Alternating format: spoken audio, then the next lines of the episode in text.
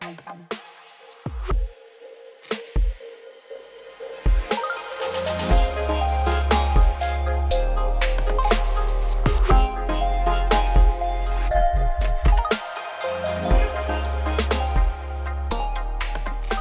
Hello, and welcome to What We Talk About When We Talk About Tech, a podcast about tech storytelling and the way words and narratives shape the future. I'm Rich Gould. You can find me on Twitter at RichGGould, and I'm joined by my co host Jennifer Riggins as always. You can find her on Twitter at JK Riggins. And in this week's episode, we're talking with Abadesi Osunsade, who is the founder and CEO of Hustle Crew, an organization that is helping to build a more diverse, inclusive, and welcoming tech industry. We're going to chat to Abadesi a little bit about Hustle Crew, as well as some of her other projects. Yeah, we think you'll enjoy the conversation. But to start off, thanks for joining us, Abadesi. It's great to have you on the podcast. Thank you so much for having me on the show. And I like the name of your podcast. Thank you very much. Thank you. So I gave you a little introduction, but Yes. uh, I know there's a lot more to you than Yes. just Hustle Crew, as great as Hustle Crew is.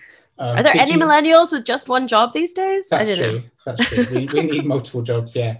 Yeah. Could you sort of, for anyone listening, just give Mm-hmm. yourself kind of the introduction that, yeah, you like, you usually give yourself. Yeah. How do you sort of, spiel. Yeah. So my name is Abadesi, and all of my work focuses on making the tech industry more representative of the society it serves. I just think it's pretty ridiculous that I walk around a city like London, where I live, go to the supermarket, see all kinds of people, then walk into a tech office and it's only white guys. And I'm like, hang on a minute, what's happening here? Um, so I do this work in a number of ways. Uh, I'm the founder and CEO of Hustle Crew, as you said. We're a careers community for the underrepresented in tech, but we leverage insight from our community to teach employers how to create more equitable organizations. And I'm trying to make a more equitable organization in my other job, Brandwatch. Uh, we're a leading digital consumer intelligence company. And there I am the VP of global community and belonging. So I'm trying to make our organization anti racist and anti oppression from the top down in every aspect of the business. But yeah, I do so many other things too. You know, for me, I just want to make people more aware that tech is a place that they're welcome to be a part of, regardless of whether or not they can code.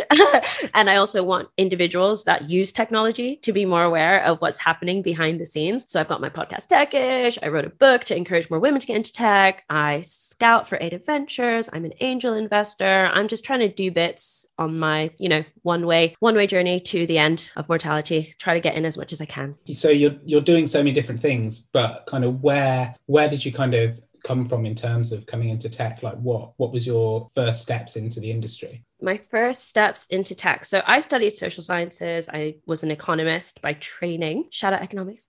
Um, and my first tech job was at a company called Groupon. So this is about 10 years ago. I don't know if you guys remember Groupon deals.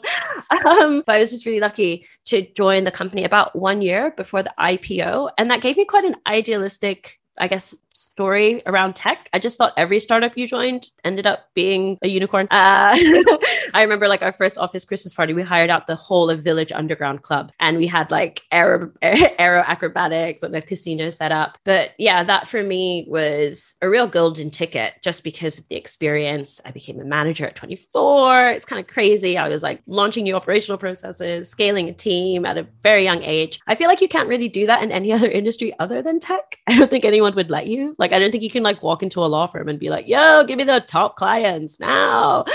Um, but yeah, that really for me was no going back like no going back to any other type of full-time job where i have to like wear formal clothes or you know speak in a language that connects with whatever like i can just be myself and that's sort of what I'm still trying to do. I think I realized as I get older that yes, I felt more liberated than I had in other types of jobs, but there was still so much work for tech to do. Like that person of myself that I thought was my whole self was actually not my whole self. It was like the part of my whole self I thought was okay to bring into tech. Um, and now I'm trying to be on a mission where everyone can be their whole selves at work, regardless of who they are, and be equally productive and equally supported. These are great goals and your history and all your your eggs in different baskets and everything sounds great, but it also sounds like everything you've done is a real recipe for your own burnout. And especially Yeah. when things are so close to home and you're working on things that are so important to you. Yeah. How do you balance that? Like if you bring your whole life to work, which is obviously the ideal, how are you finding balance or burn? How do you deal with burnout? Yeah, As it's interesting. Millennial drug is burnout. it's interesting because I think I'm like super critical of this version of capitalism and like this version of productivity. And I think one of the things that I'm always trying to do is like challenge the narratives that I absorb from the media and that I absorb even from thought leaders who I respect and admire about what hard work looks like and what good work looks like. And I think as I get older, I become more comfortable saying no and I become more comfortable, you know, basically being disliked even you know i'm not always going to be the person that can help you. I'm not always going to be the person that can jump on a call with you or like do a quick catch up with you or you can pick my brains god forbid. Um you know i'm just getting more and more comfortable with working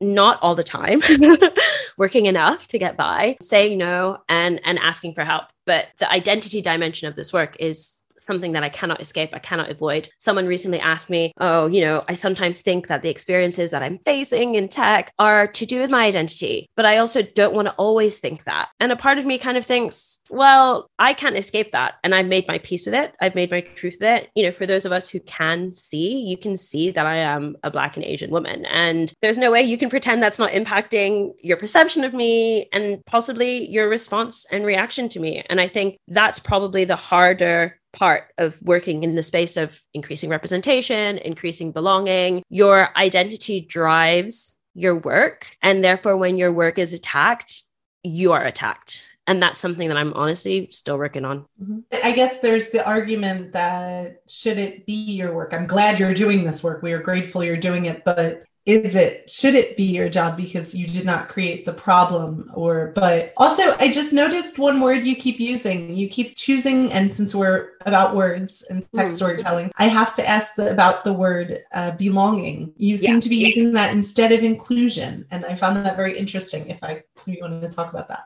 Yeah so I can't remember the first part of your question because you kind of changed it up a bit at the end. But there's this analogy that came up a while back. I feel bad that I can't remember who said it, but it's not me.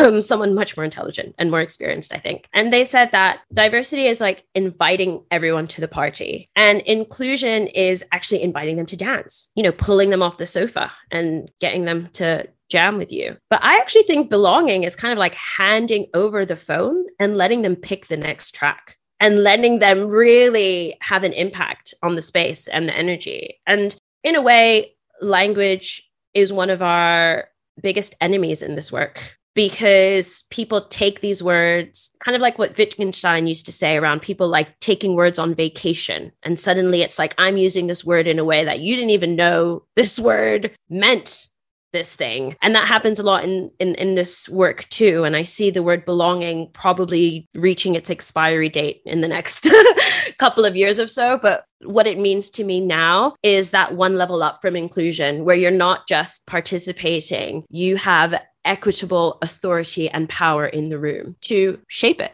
Yeah, and words do matter. And just to paraphrase quote my friend Daniel Edmond, who also works in the space, like it's kind of a ridiculous thing that black lives matter is a controversial statement. It's like the lowest bar. They matter. Yeah. it's not even anything of like saying they're valued or of raising anybody. It's like basic human dignity that this this group of people matters and it's still controversial. So yeah yes. definitely but when you fail to understand your privilege and you fail to understand structural oppression, then other people just trying to live will feel like an attack. You know, there's a lot of really interesting work happening around white privilege, white fragility. And I just remember the question that you asked me, which I forgot, which is should I be the person doing the work? I mean, of course not. Do you, let's say in a war, in a battle, send in the troops with the weakest battalion and and the weakest weapons and the weakest authority? No, you send the people with the most power to drive change to try and win that battle for you. But the reason why people from underrepresented groups and marginalized groups are stepping up to do this work in the absence of privilege and power that people in dominant groups have is because people in dominant groups ain't doing the work.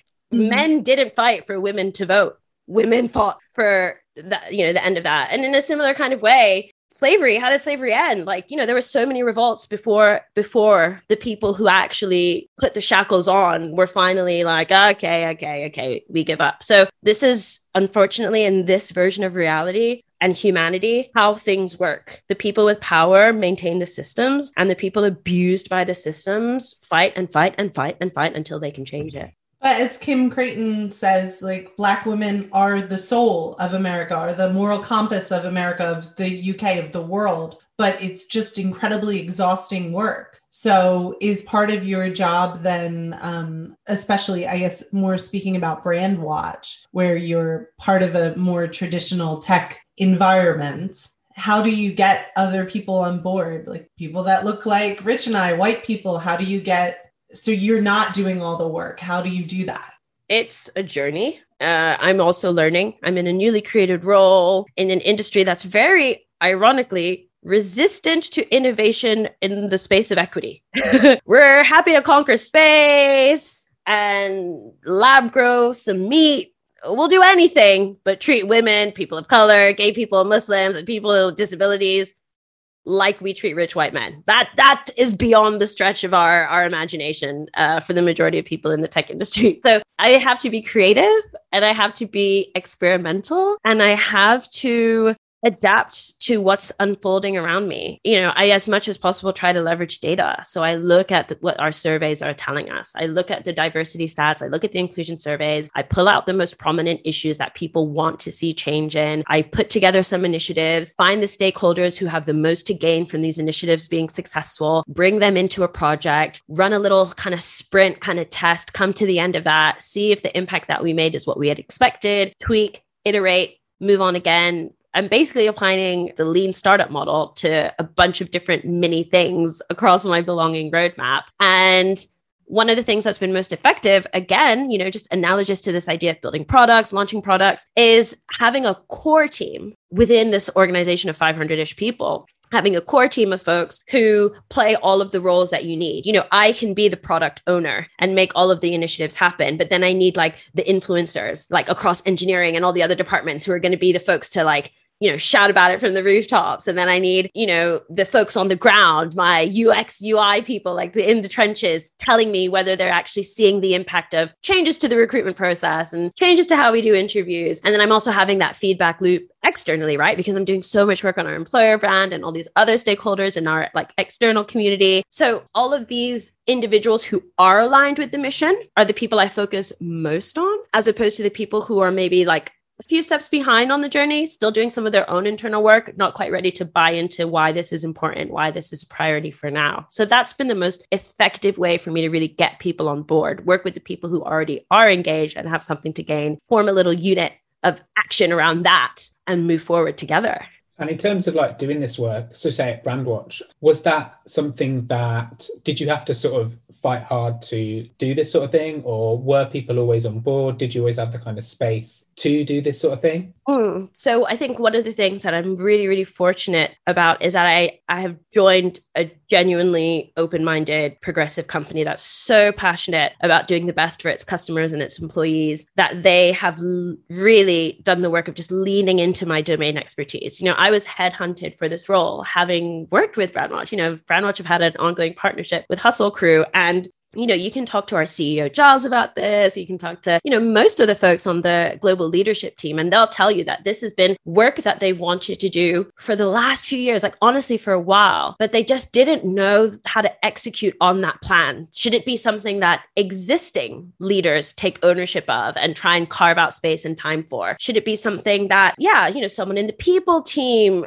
who already had a role around either recruitment or culture management, any of those things could own. It was really the events of 2020 from the pandemic and how that impacted everyone, how many women were affected leaving the workforce, Black Lives Matter, all of these sorts of things, the US election. Things just came to this point where our CEO, as well as the rest of the leadership team, as well as the rest of the organization, felt there should just be an executive leadership role someone with that domain expertise who can guide us. That's what we need. It's it's now or never to just start experimenting and see if we can create this position and see if we can make impact. So really from day one i entered a, a team that was ready to be challenged and ready to embrace the discomfort. And this is one of my metrics of success really our ability to hold a space of discomfort and challenge each other in a really healthy way and in an equitable way, you know, where there's a balance of opinion and a balance of voices, and we're working towards reaching a resolution or reaching a plan. And I feel very, very fortunate and very grateful that I have such a supportive team. Don't get me wrong, there have been like moments where I'm like, holy moly, what have I signed up for? But that's where vulnerability is so important. Whenever that's happened, I've just been super honest with my boss or super honest with my CEO. And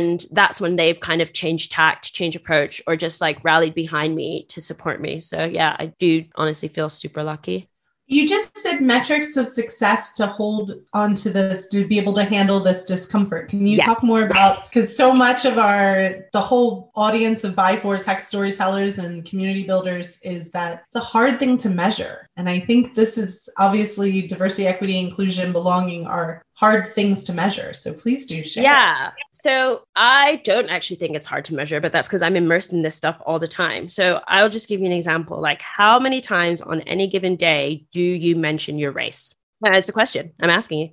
Zero. I do a lot now. I think Rich would say I do a lot. Uh, my husband okay. says I mention it a lot. Yeah.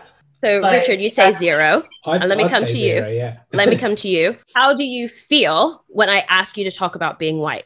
Um, I guess. I mean, I guess there's an element of discomfort, like not mm. kind of massive, but there's a kind of yeah, not even discomfort, maybe like a kind of confusion about yeah. how do you like what can you say, like that yeah. more more that sort of thing, really, rather than kind of yeah. discomfort. More like there's not really any sort of, or it doesn't feel like there's any kind of markers of identity that you can really latch onto, or if you yeah. did, that it would then become if you did do that, then it's it's sort of problematic in itself. I think so. It's so it's problematic. Yeah. So so is so what would you say maybe stops you from mentioning your race more? I think part of it is there is it doesn't you don't feel like there's a need to um mm-hmm. in a way. There's not that you don't, i mean it, it, you know it's that kind of it sort of feels like it's the default kind of mm. thing doesn't it? Yeah. So you it's more that sense of it's not visible it's not almost visible to you i guess and, and maybe it's not visible to other people. There's no like white man that's a kind of it's a very sort of blank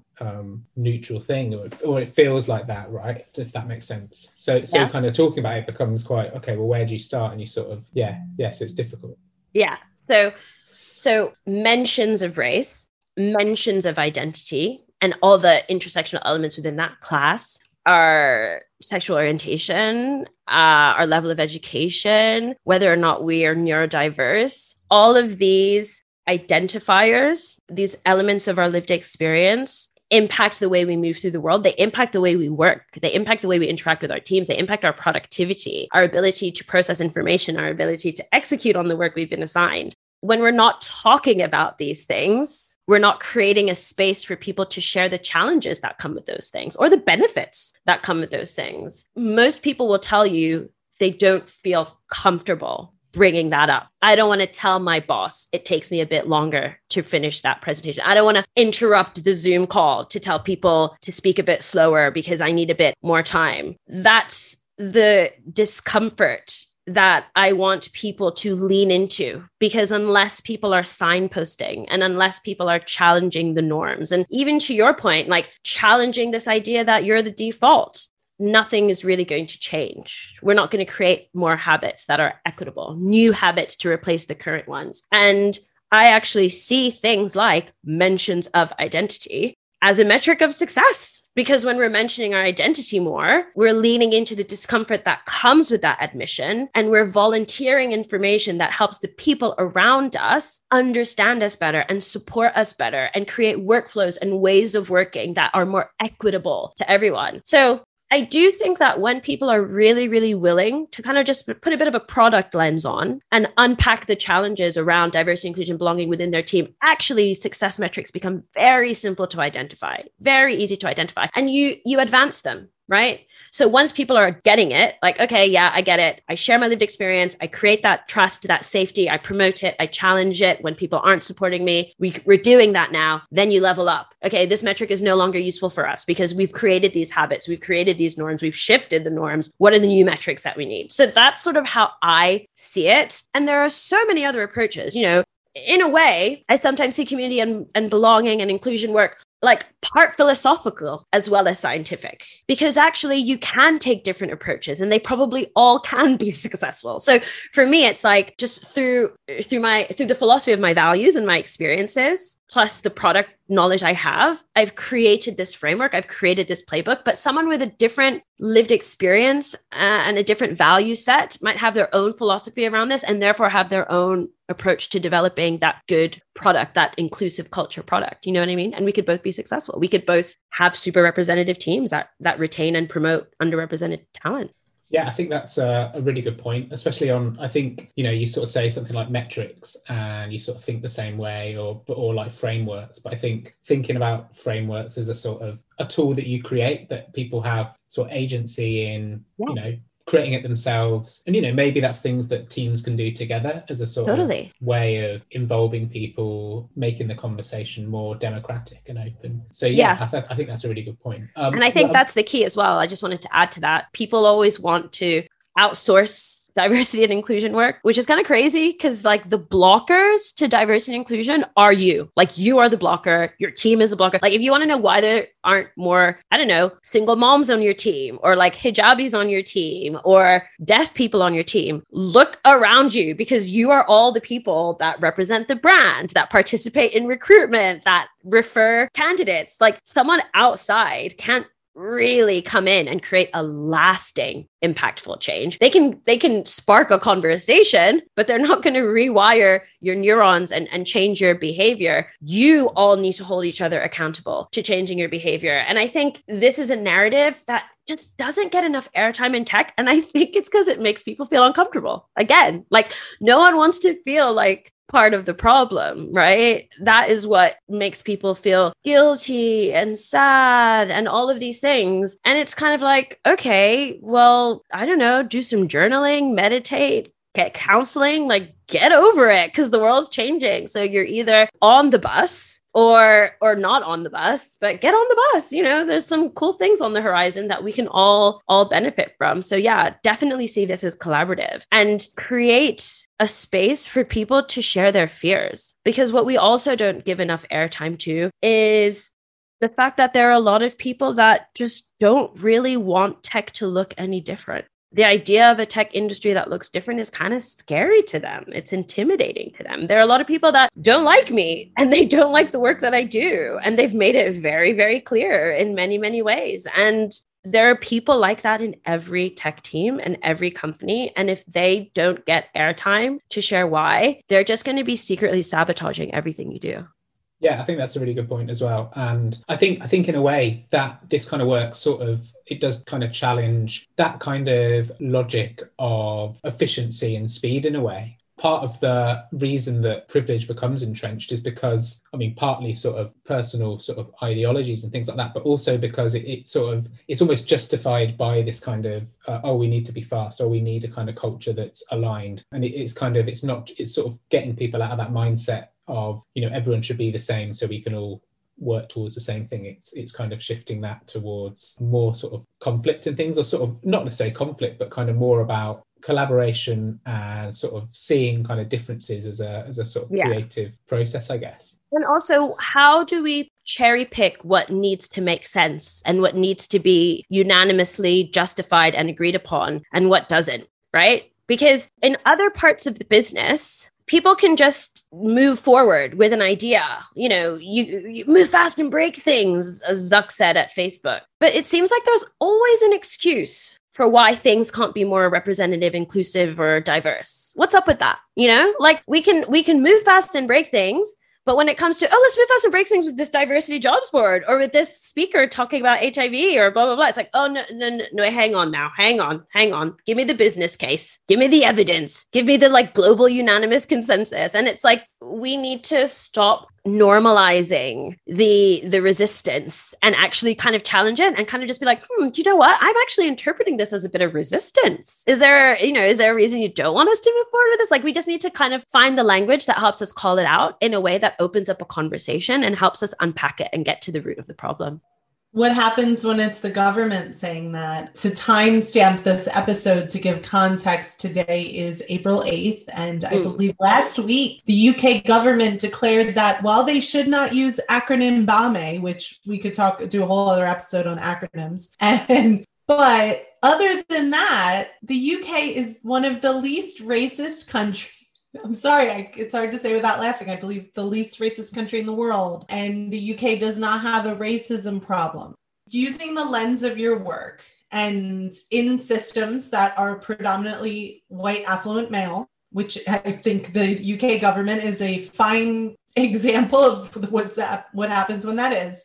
How what could have been done differently in this situation to allow that not to have been the ridiculous outcome of the study that the UK just underwent. They they had a racism study for people that are international or did not read this news. And the UK says, well, yeah, we shouldn't use BAME, but which is I never use acronyms, but uh it's I mean, it's often said BAME as BAME, Yeah, Black and Minority sorry, Ethnic. BAME, Yeah. sorry. Basically, if, if, if, if- yeah, white people get their own label and everyone else gets bundled into this catch all. I don't really think anyone oppressed by society was surprised by that. I wasn't surprised by that. Like, uh, so I didn't like, I, I didn't think they were going to say things are racist. I'm working in an industry where the majority of people don't think there's a problem you know the majority of people in tech think tech is fine the way it is. This has always been the case as long as i've been around. This has been the case as long as i've run my own company. I remember fundraising talking about this idea and people being like no company is going to invest in something that's only for women. How are the men going to feel? No one's going to in- invest in us in a community that's only for people of color. How are the white people going to feel? You know th- those were the responses i got from investors. Now of course on a macro level the conversation has shifted. There's a consciousness around identity and justice that just didn't exist when i started doing this work. But the government could literally say anything. It's not going to change my mission. It's not going to change what I'm doing. And it's not going to change the lived experiences of the people in my community that I'm trying to optimize for. So I don't really think like it, the question you're asking is almost like, hey, how could we stop people in positions of power from using their power to further entrench their power? If I had the Hmm. answer to that, I'd literally start a new universe where I am the ruler and do everything I want. So, yeah, that's a question for another civilization to solve, maybe in a few millennia. I'll stay Fair enough. Okay, so we'll stay on the tech industry and just ignore what's happening the the wizard behind the curtain. I mean, I don't know about that. I mean, I'm just talking about like patterns, right? I'm talking about patterns. I'm talking about patterns of power. And you're asking, what can I as an individual do? I mean, okay, yeah, sure, get on and vote, vote out this government. I recently became a British citizen and I voted in the last election. I did not vote for this government, but I did my very darn bestest to topple them. And I think, you know, let's focus on London because while the government has said there isn't racism, London, the largest tech hub in the UK, is very much aware of that. And we have a mayor right now, Sadiq Khan, who has literally spent millions of pounds on programs designed to help 18 to 24 year olds from underrepresented backgrounds, people of color, working class people access tech opportunities. Hustle Crew has been fortunate to participate in some of these programs. We've literally helped dozens and dozens of young people launch their businesses, access 5K grants to keep moving forward. These are folks who are now participating in other accelerator programs, raising funding, and we've helped dozens and dozens of other young people from underrepresented backgrounds land internships at companies like Depop, full-time jobs at companies like Amazon. It doesn't really matter what's happening at number 10 because the work is being done at a grassroots level, on the ground, local council, local government, and that's really how change happens. You know, there's the media and the narrative, and then there's reality. And I'm not really interested in in stories as far as the stories that help me create the change I want and challenging the stories that do not serve my mission. That that's that's what I'm interested in. So the story of the government right now that doesn't serve my mission. I'm just not giving it any attention. It doesn't even serve my mission to challenge it because that's just energy away from stuff that's actually helping real life people. choose the stories you tell, choose the stories you respond to. We haven't even discussed that concept on the show before, but There's Yeah, so much and- power in that. Yeah, and I think when you know you're talking about burnout, I think that's it's kind of you know there's so much stuff you know, and a lot of it bad stuff, that spending time talking about it and being distracted by it is can contribute to that kind of burnout, I guess, and, and can kind of get you there. Um, I wanted to uh, move on to Hustle Crew. You mentioned it just now, but could you sort of explain for anyone listening, you know, what what is it, and also why does it exist, or where did it sort of come from initially? Yeah. So think of like the last time something bad happened to you at work, or the last time you left a job, you left a company. Um, if you're anything like me, you probably started trying to find all the reasons why it was your fault. and that's 100% what happened to me a few years ago when I quit a super toxic startup. I mean, it wasn't toxic to everyone that stayed, but it was toxic to me. You know, people were doing things that, in their view, were harmless and fun and banter, like touching my hair without per- my permission, Instagram stalking women I was bringing into interview and saying how they want to go on a date with them, sharing bikini pics, like super inappropriate things that made me feel really, really uncomfortable. And um, I did my best to show why that wasn't cool. I spoke to the guys on my team in London. I spoke to the co-founders in San Francisco. It was made very clear to me that this was my problem problem because no one else kept talking about it, right? They're like, well, it seems to be something that you have an issue with. And I felt so isolated and so bullied and alone. You know, it really got to the point where literally like no one would talk to me. No one would invite me for lunch. I was like this pariah just for trying to be me that I left. And tech is a very small world in some ways. You know, people wanted to know why I left. And I'd speak quite frankly about the issue. And people that I spoke to also thought that if I really cared about being a team player,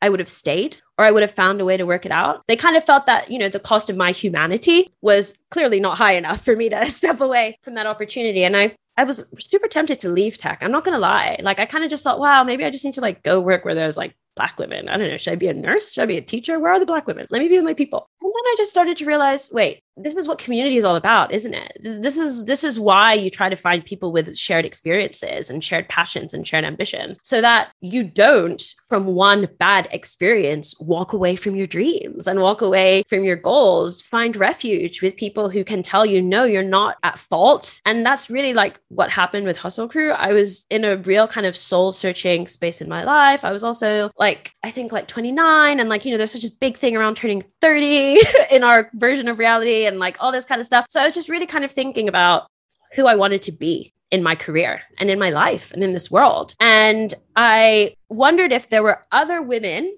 in tech who also felt a bit at a crossroads. Like, I have so much more to give. If only someone would let me, if only someone would friggin' hear me or believe me and give me that opportunity. And the very first thing that was a Hustle Crew event before Hustle Crew had a name or a website or anything was literally a careers workshop very selfishly, I wanted to bring people together and like basically redo our CVs and cover letters and LinkedIn profiles. But it very quickly almost became this weird, like cathartic group counseling session where we all shared why we were actually looking for a new opportunity. And the and the uniting thread was that feeling of exclusion. That that moment of not being supported as a woman, as a woman of color. And that's when that penny dropped that underrepresented individuals face unique challenges that people from the dominant groups creating culture and making the decisions have zero visibility over. And sometimes they're even creating that issue and not realizing it because there's no safe space for someone to, to vocalize that. And once I realized that, okay, there's a common thread in this room of us, does that common thread extend? I started posting on social media that resonated. I literally like put out a little message, come meet at the South Bank this Saturday at 12. Like literally 20 plus people showed up. And then it became a monthly thing. And then we had a website and then we went online. And five years later, we're still here. cool. No, that that's awesome. And so I was also interested in kind of what more. So we've talked a bit about the sort of broad sort of reasons why it sort of exists, but like what's could you sort of talk about the kind of work it does sort of at the moment? So I'm particularly interested in some of the workshops and things like that that yeah. you do. What have you been doing, I guess, over the last year or two? Yeah. So, one of the things I'm obsessed with is tools and frameworks around inclusion because we have tools and frameworks for everything that we do, whether it's like account management, customer success, content creation, product development, engineering. Like we we have these shared tools and shared language to help us reach a common goal. But I just realized that when it comes to diversity and inclusion, we still don't really have that no one's really made that playbook and made that set of tools and frameworks. So that's where Hustle Crew's work focuses, specifically with regards to businesses. We're trying to teach people to use that admission of lived experience, acknowledgement of bias and privilege, and awareness of structural oppression as shared language and shared tools to make deeper, more empathetic connections, more compassionate connections, and then make more equitable decisions. So that's really what we do. So we've designed this, you know, a number of different workshops, which are effectively training products, highly immersive, highly interactive, trying to do this work of rewiring your neurons so that you can show up in a space with your teammates and optimize for inclusion, not optimize for speed, not optimize for just getting through it, not optimize for getting the answers on the page, optimize for, you know, getting that balance of voices and and making people feel really supported and like they belong. So that's pretty much our bread and butter. That's how we make all of our money. Everything for our community is free. Following the events of Black Lives Matter in 2020, we did launch a paid membership. And that was just amazing because, you know, those were some of the most incredibly transformative, emotionally traumatic weeks of my whole, whole life. I'll never, ever, ever forget how I felt in that time. But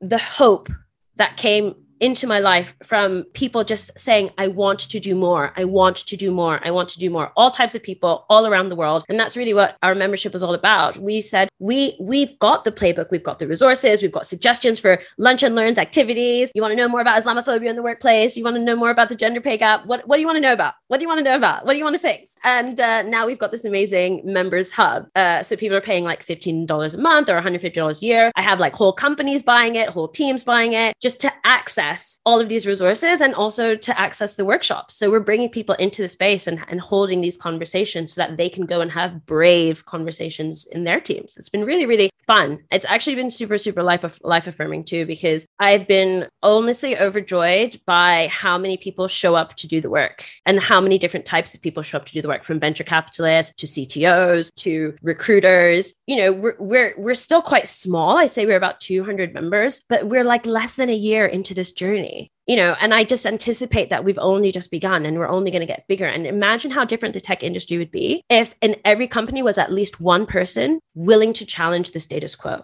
and willing to say, hey, hey, hey, we're optimizing for speed when we should be optimizing for belonging. Let's try harder. You know, like, oh my God, the rapid transformation is just, whew, makes me excited. I just was wondering, do you think momentum's still there? Do you think, since so much of the last year was performative and I'm going to ask you to answer that first and then I'll give you my take. What do you think? I mean, I really worry we haven't learned that much. I feel like even my own momentum has slowed down because there are always excuses to slow down in your anti-racism and your activism and your own personal journey and things you can do because I have a kid. I have a plethora of an unlimited excuse, you know? But yeah, it just feels like the same shit keeps happening. I I worry that I don't want to diminish your work. And I think you clearly have the momentum and are keep going, and that's great. But I just wonder when we suddenly saw we went from black like blank Instagram profile photos, and now we did yellow, which was insanely even more racist, if possible, in supporting of Asians in America that are going through obvious violence that may have been brought on by the previous president. Um, but just things like that make me think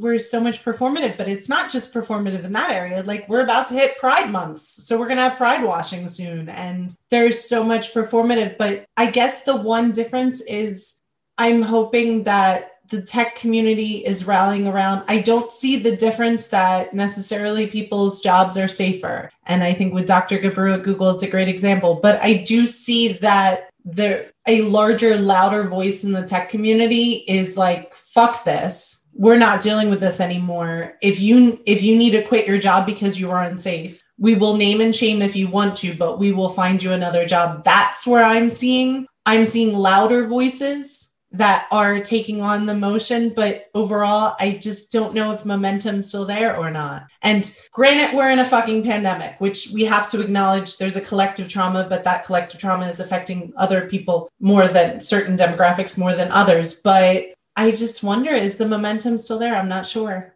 Honestly. So the momentum, if we were to have a little old graph, uh, let's geek out about it, and measure pace of momentum at point that hashtag Black Lives Matter is trending across a macro global level and say, are we still there? Well, no, because I can go on Instagram right now and type in hashtag BLM, hashtag Black Lives Matter, and compare the number of posts using that hashtag now to, you know, 11 months ago or whatever it was and see that that's not the case. But is that the valuable question? Is that really what we want to ask? Like, are we asking whether we have the same amount of momentum as we did right after the murder of George Floyd and Breonna Taylor? Or are we asking, are we still on a path towards lasting change? And that to me is a far more interesting question. And my answer to that is actually yes, I'm optimistic. And one of the reasons I'm optimistic is because if I look at history and I see things like civil rights movement unfolding, suffragette movement unfolding, I realize that it took a lot longer than one or even two years for people to really start to see the impact of sacrifices, bravery, and action. So, by that logic, you know, the best indicator of the future is always the past. We are incapable of assessing change in this current time point and in this current timeline. We're going to have to keep looking longer and longer to see what's happening. And unfortunately, that's just like a limitation of like human rationale and human reasoning. I, I also think it's really important to remember that like when a curtain falls, you can't really put it back up. You can shift the narrative and you can have another headline dominating, but those videos of George Floyd are still out there. Um, those Instagram posts are still out there. And um, those stories don't die they might get muted. Someone might turn down the volume, but you can't unsee what you've seen and you can't unhear what you've heard. And the people that really care and really committed are as active now as they were last year, as they were five years ago. Trust me, because I'm one of those people. Okay. I've been doing the work long before that hashtag started. I'll be doing it long after it starts trending. And so will everyone else. Timnit Gebru is no longer at Google. Her work doesn't stop she's still yeah. very much active on social media and some genius company ceo is going to offer her a big fat check to come and do that work for her. I would love to have her at brandwatch um, we probably can't afford her.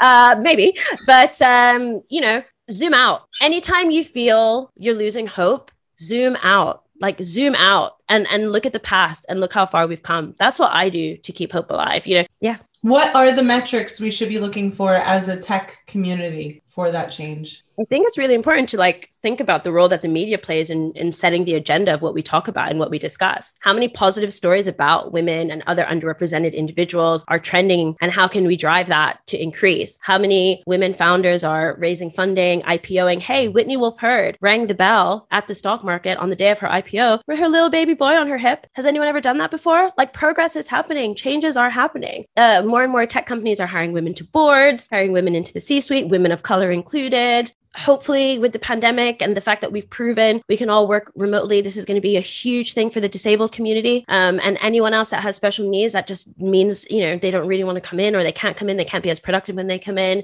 We need to all do the work of being allies right now. And i don't mean like just saying it. We need to like have the conversation. We need to challenge the system. We need to challenge the status quo. It's up to each of us to make sure that the learnings of the last year don't go to waste. We we we can't just always be pointing the finger at who isn't doing the work. That's that's actually in my opinion wasting energy. I put my energy into doing the work, not worrying about who isn't doing it. And I think an interesting metric I learned uh, quite a few years ago now. Um, can't remember his name. He's a journalist for The Atlantic. So he doesn't actually work in tech, but he had responded to something I said How do you get more women? How do you get more underrepresented minorities as interviewees, as people you are featuring? And he said he started counting metrics and he had like i believe his metric this was five six years ago now but was 1.6 for every man he asked for an interview. He had to ask for one ask 1.6 women. So it was on the tories the tech storytellers i guess more on the journalism side and the marketing side. Are you measuring who you're interviewing? Are you measuring as individuals even how many people you're reaching out to? Because it is harder. Even as i run events extraordinary difference in who responds to a call for speakers and how many times. Like men are way more likely to respond with multiple responses. And women are more likely to respond to a partner, often a partner talk, often with another man or the man, and for shorter times. So you can't just look at your overall trends. You have to look and make that effort. So I think metrics is really interesting. And I wonder how many of us are actually, including myself, I set these goals, but then I don't actually measure them, which is a whole other marketing problem for me as a marketer. But in general, I think, yeah, even as individuals, we can set goals. And I guess people in tech, uh, what goals, like that's something even engineering teams have to look at and everything. So you have to go in a minute, uh, Abadesi. But just really quickly, uh, I just wanted to kind of ask if you have anything you want to promote. So I know you've got a book. If you could sort of really quickly give that a shout out and explain Yeah. what that's all about. There Yeah. are so many young people. I mean, like folks who are probably in their late teens, early to mid 20s, trying to get a job right now, trying to get a well paid full time job that really aligns with their values and their motivations and goals. That is why I wrote my book. You know, it's full of actionable advice to help women break into startups and break into tech, but anyone can read it and apply those lessons literally to any industry. So it's called Dream Big, Hustle Hard, The Millennial Woman's Guide to Success in Tech. It's literally 99 cents on Kindle or 77p if you're in the UK. Um, you can also buy a, a paperback copy, but uh, you know, it's five star rated, which I'm really proud of. Uh, I think that means it's working. I think that means it's helping people. Um, so check it out, and please also check out my podcast. Like, if you've enjoyed listening to my voice and you align with the my views, or or you want to hear my co-host challenge my views, check out Techish. We're a weekly show that's all about the latest news at the forefront of tech and pop culture. Awesome. And and where can people find you on Twitter as well? Yes, the glories of having a made up unique name at Abadesi on all social platforms. I'm always getting Oh, in there so good. first. You name it, Dispo app, boom, at Abadesi. Uh, so yeah, you can find me Abadesi anywhere. Awesome. Okay, so I know you've got a meeting three minutes Mm. ago, so we'll we'll let you go. If but thank you Thank so you. much for Thank joining you. us. I'll just share my Um, little like press kit link Oh, awesome! Yeah, that'd be great. so that you can take any images you need. But yeah, Oh, thanks for having me on the show. Keep in touch. So that's pretty much all we've got time for this week. Thanks so much to Abadesi for joining us. We really enjoyed the conversation. We learned a lot. We were challenged. Uh, but we should also say sorry for making her a little bit late for a meeting. And we hope her colleagues don't mind too much. But yeah, thank for listening as well to this podcast. Remember to follow us on Twitter. We are at underscore talk about tech. And for earlier episodes, remember to visit our website, which is talkabouttechpodcast.com. You'll also find links to other streaming platforms, so Apple Podcasts, Spotify, where you'll be able to subscribe, rate us, give us a review. We always like nice comments, so those are always appreciated. Um, but yeah, until next time, goodbye from me and goodbye from Jennifer. Uh, we'll be back next week with another great guest. So thanks for listening. Goodbye.